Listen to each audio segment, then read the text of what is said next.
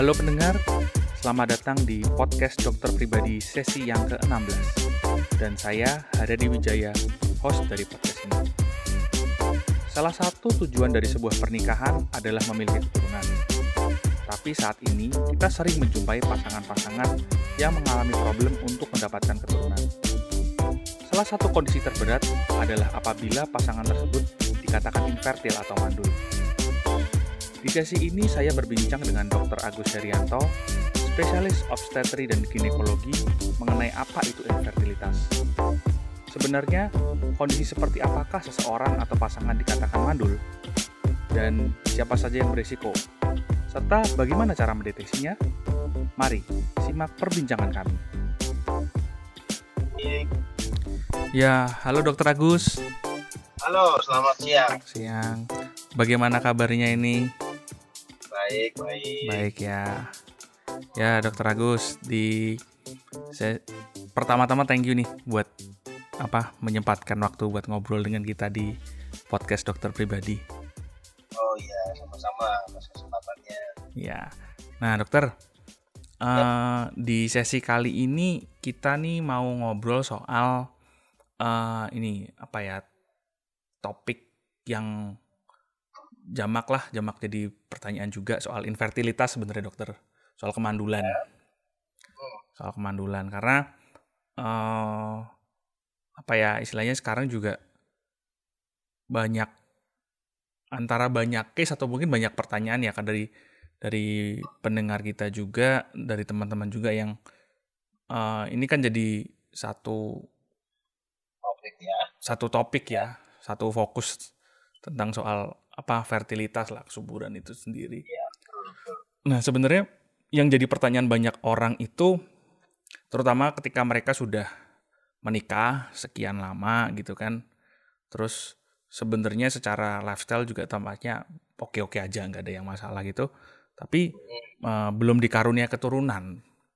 Kemudian jadi ada pertanyaan sebenarnya apakah kami ini mandul atau bagaimana? Atau ada kemandulan seperti apa? Itu sebenarnya apa yang kudu dijawab nih? Karena pertama-tama akhirnya definisi kemandulan itu sendiri apa sih dokter? Kalau kalau di dari medis ya dari sisi medis ya. Oke ya kenapa belakangan ini topik sangat uh, ini ya jadi sangat bisa dikatakan sangat dimengerti banyak orang karena memang akses dan keterbukaan informasi itu yang perlu pertama ya. Ya. Yang kedua, kalau zaman dulu memang karena orang banyak yang yang sudah nikah belum hamil masih wajar ini. Sekarang orang sudah mulai cari tahu. Ya. Sudah mulai banyak juga ilmu-ilmu untuk awam yang kita share ke masyarakat luas. Nah, sebenarnya itu kuncinya kenapa sekarang jadi kesannya banyak kasus. Ya, ya, ya. Sebenarnya dari dulu juga banyak. Cuma Karena jumlah penduduk juga sekarang makin banyak, persentase juga akhirnya meningkat secara jumlah. Hmm, ya ya ya. Definisi dari infertilitas atau mandul itu adalah bila seorang pas apa satu pasang atau suami istri yang sudah menikah lebih dari 12 bulan 12. tidak ber-KB dan melakukan hubungan suami istri atau hubungan badan rutin Hmm. satu minggu dua kali minimal belum hamil juga baru itu masuk definisi infertil. Jadi kalau ada yang saya baru tiga bulan, saya baru empat bulan, belum hamil, apakah itu infertil? Belum, belum masuk ke kasus infertil. Kemudian Oh. kita tanya lagi, apakah ber- berhubungan suami istri rutin dua, dua kali dalam seminggu? Oh enggak juga. Nah itu juga belum masuk kasus infertil. Kenapa? Kadang ada orang yang menikah tapi kerjanya luar kota. Ya, ketemu sebulan sekali. Hubungannya pasti mungkin seminggu sekali gitu kan aja kalau libur. Nah itu kan juga belum tentu ketemu karena masa subur kan Ya. tidak tidak setiap minggu atau tidak setiap kunjungan yang Iya. datang sebulan cuma satu kali. Itu pun cuma berlangsung 6 sampai 12 jam saja setelah sel telur ovulasi. Oh, Nah, oke. Jadi kadang ada juga yang iya dok, saya belum hamil. Nah kamu sengaja nggak? Iya pakai KB. Lah yang pasti nggak hamil dong. Jadi definisi itu harus terpenuhi tiga kriteria tadi. Menikah lebih dari 12 bulan, berhubungan intim secara teratur minimal seminggu dua kali, dan tidak KB. Oh. baru setelah 12 bulan tidak terjadi konsepsi satu kali pun itu baru masuk infertil gimana kalau saya hamil tapi keguguran jadi dia bukan infertil Hmm, ya ya ya itu definisi yang lain lagi sebenarnya ya. apa kalau Kalau hamil tapi keguguran. Iya, ha, ya berarti kan dia tidak infertil. Iya, iya. dia fertile dia subur. Tapi belum jadi intinya Ya, gitu. ya, jadi. lah kenapanya itu? Nanti kan kasus lain topik lain itu. Ya, ya. beda dengan abortus atau abortus berulang itu beda kasus lagi. Mm, mm, mm, mm.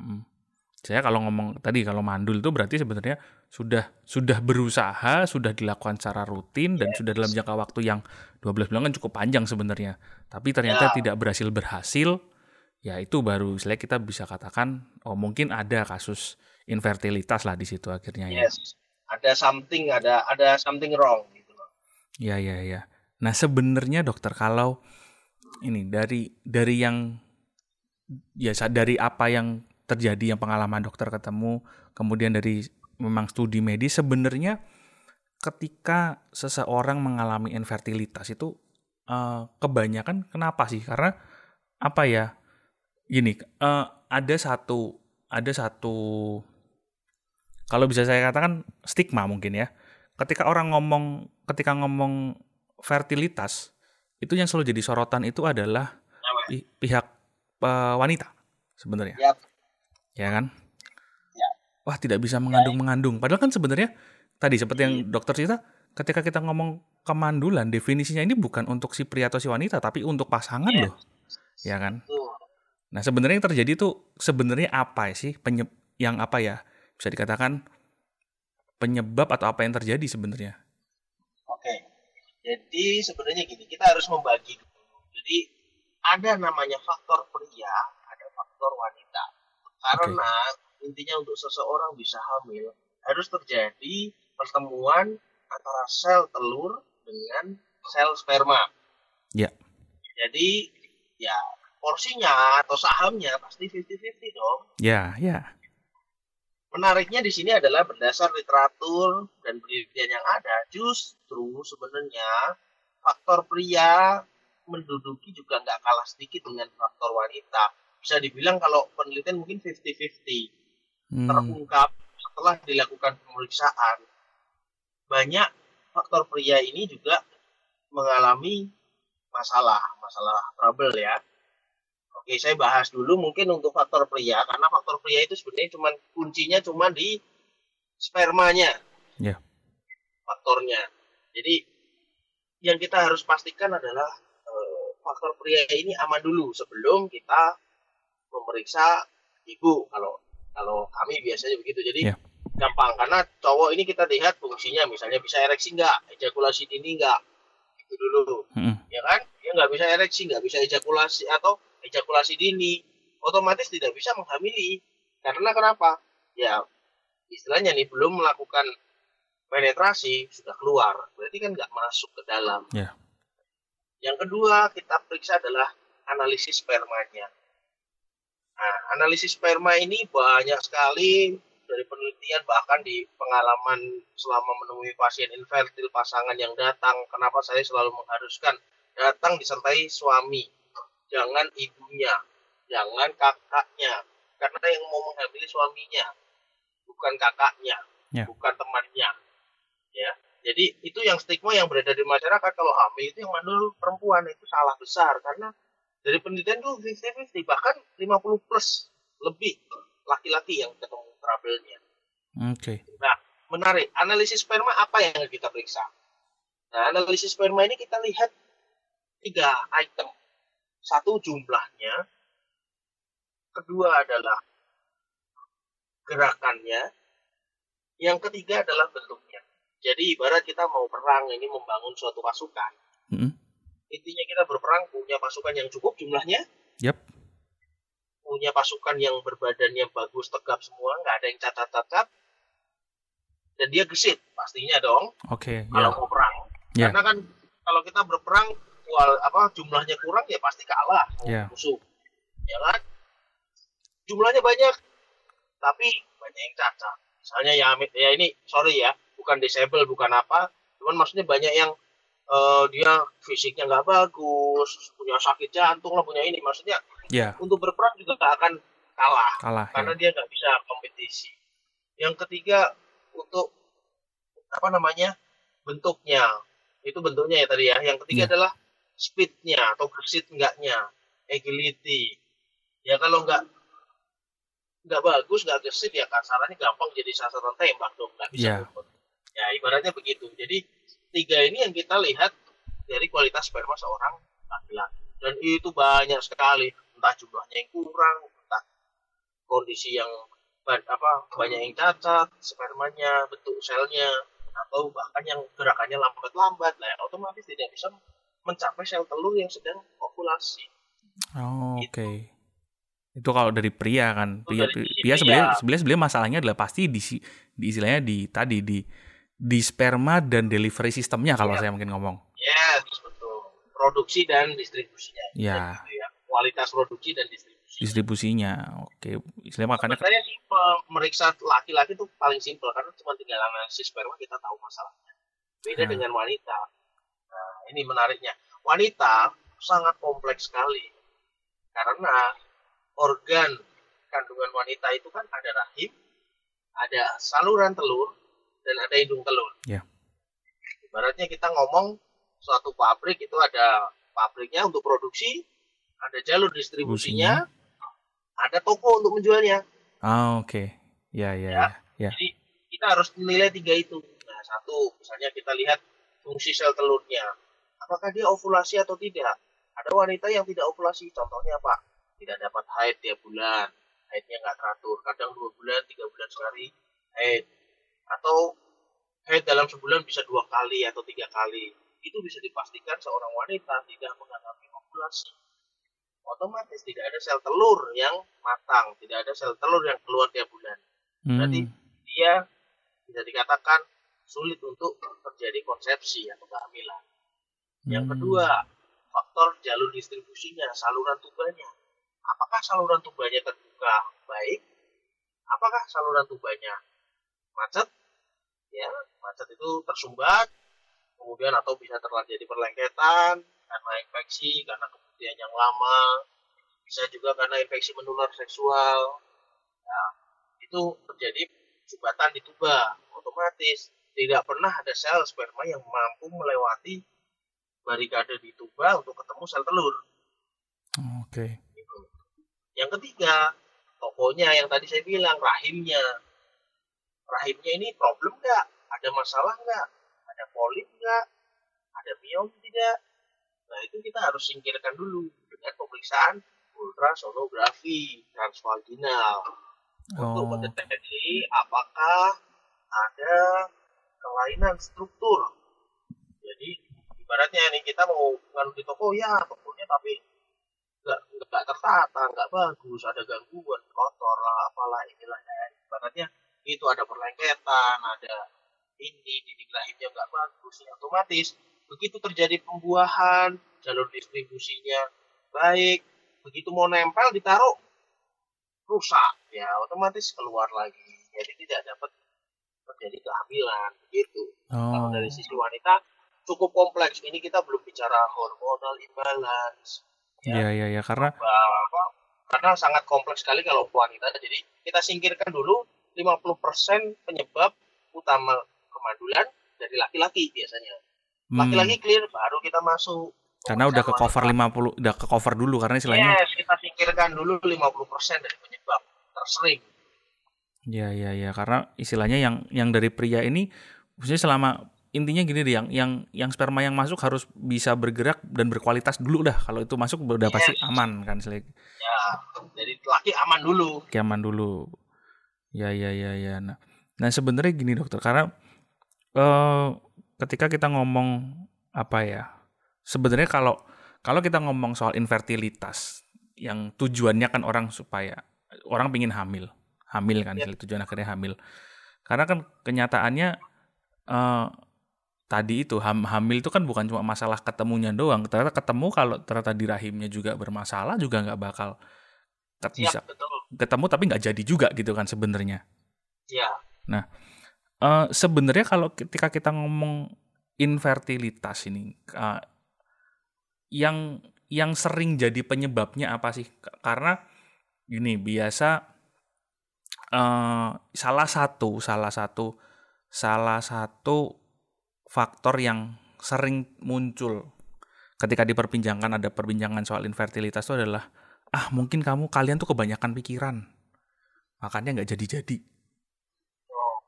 Faktor faktor stres atau faktor sebenarnya itu bener nggak dokter? Karena uh, balik kalau kalau tadi menurut penjelasan dokter faktor yang terjadi di pria dan wanita ini kan sebenarnya faktor yang sangat fisikal kan sebenarnya sangat biologi sekali gitu loh. Ya. Oke. Baik.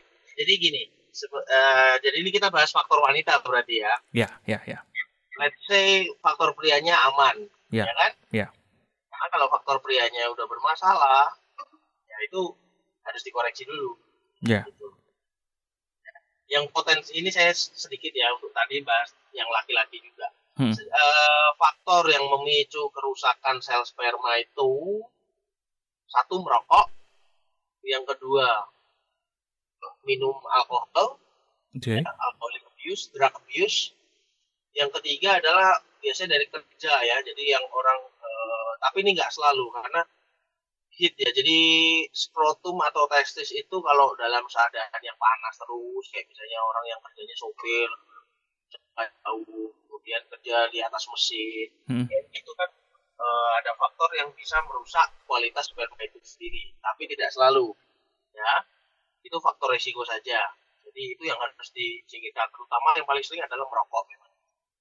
Merusak sel sperma. Jadi biasanya jumlahnya juga nggak bagus, kualitasnya juga bentuknya nggak bagus atau pergerakannya sangat lambat. Nah itu kalau dari yang laki ya. Kalau dari perempuan tadi seperti yang dibilang, bisa nggak faktor psikologis itu mempengaruhi sebegitu besar? Ya. Jadi ini ada yang kita sebut dengan uh, faktor psikologis kalau jadi wanita itu memang hormonalnya bisa dipengaruhi dari sisi psikologis itu betul. Tapi seberapa jauh apakah dia mengganggu siklus haidnya apakah dia mengganggu siklus ovulasinya? Bila mengganggu siklus ovulasi dan siklus haidnya karena efek psikologis murni jelas itu bisa menyebabkan infertilitas. Tapi bila walaupun orang kadang stres bilangnya stres tapi kan buktinya ovulasi tetap jalan menstruasi tetap teratur ya berarti nggak masalah hormonalnya tersebut. Oke. Okay. jadi tidak sampai mempengaruhi ke hormonal. Tergantung masing-masing kasusnya. Jadi kita nggak bisa pukul rata bahwa hmm. psikologis pasti mempengaruhi atau psikologis sama sekali tidak mempengaruhi tidak. Ada bisa mempengaruhi tapi kita lihat case by case. Saat dia mempengaruhi siklus head dan ovulasinya otomatis terjadi ketidakseimbangan hormon estrogen dan progesteron pada wanita tersebut, yes kita katakan berarti intervensi kita lebih ke psikis. Oh, oke. Okay. Kalau itu memang betul-betul dibuktikan ya, maksudnya dibuktikan dengan laboratorium, pemeriksaan yang lain clear, baru kita treatnya ke sana. Hmm, istilahnya kalau kalau ya terjadi faktor-faktor yang cenderung arahnya hormonal lah akhirnya. Iya, akhirnya memang ke hormonal. Jadi hormonal imbalance membuat tidak seseorang wanita itu tidak terjadi ovulasi. Ovulasi itu lepasnya sel telur atau matangnya atau menetasnya sel telur yang matang yang siap dibuahi. Itu namanya ovulasi. Hmm, ya ya ya ya ya. Nah, sebenarnya gini dokter, kalau ketika kita ngomong infertilitas tadi itu kan sebenarnya ini adalah apa ya kalau kalau bisa saya katakan bukan masalah bukan masalah ya mungkin bisa terjadi masalah di salah satu sisi tapi istilahnya kan ini ini kan masalah bersama sebenarnya yeah. sebenarnya karena ketika terjadi satu kayak misalnya tadi oh sudah sudah sekian lama menikah terus juga hubungan juga sudah kon asli frekuensinya juga terat apa namanya cukup kok ternyata tidak tidak tidak apa tidak hamil-hamil orang ini kan jadi apa ya ada ada pressure yang jadi juga bertanya-tanya. Nah, pertanyaannya adalah ketika terjadi seperti itu si pasangan ini harus mulai dari mana? Mulai dari istilahnya untuk bisa ngomong apakah uh, kami ini infertil. Kemudian masalahnya di mana? harus mulai dari mana untuk melakukan checkingnya itu sebenarnya sampai istilahnya bisa katakan checking awal sampai kemudian ke profesionalnya. Oke, jadi checking sangat saya sarankan langsung temui dokter spesialis kandungan. Dua-duanya. Karena ya harus berdua pasangan kan mau hamil dua-duanya. Iya ya. Ya seperti yang tadi saya katakan di awal pembicaraan bahwa harus dua-duanya harus berdua suami dan istri. Ya. Perlu mertua, nggak perlu bawa kakak, nggak perlu bawa tetangga, nggak perlu bawa teman, nggak perlu bawa yang lain. Datanglah berdua suami dan istri konsultasi karena akan private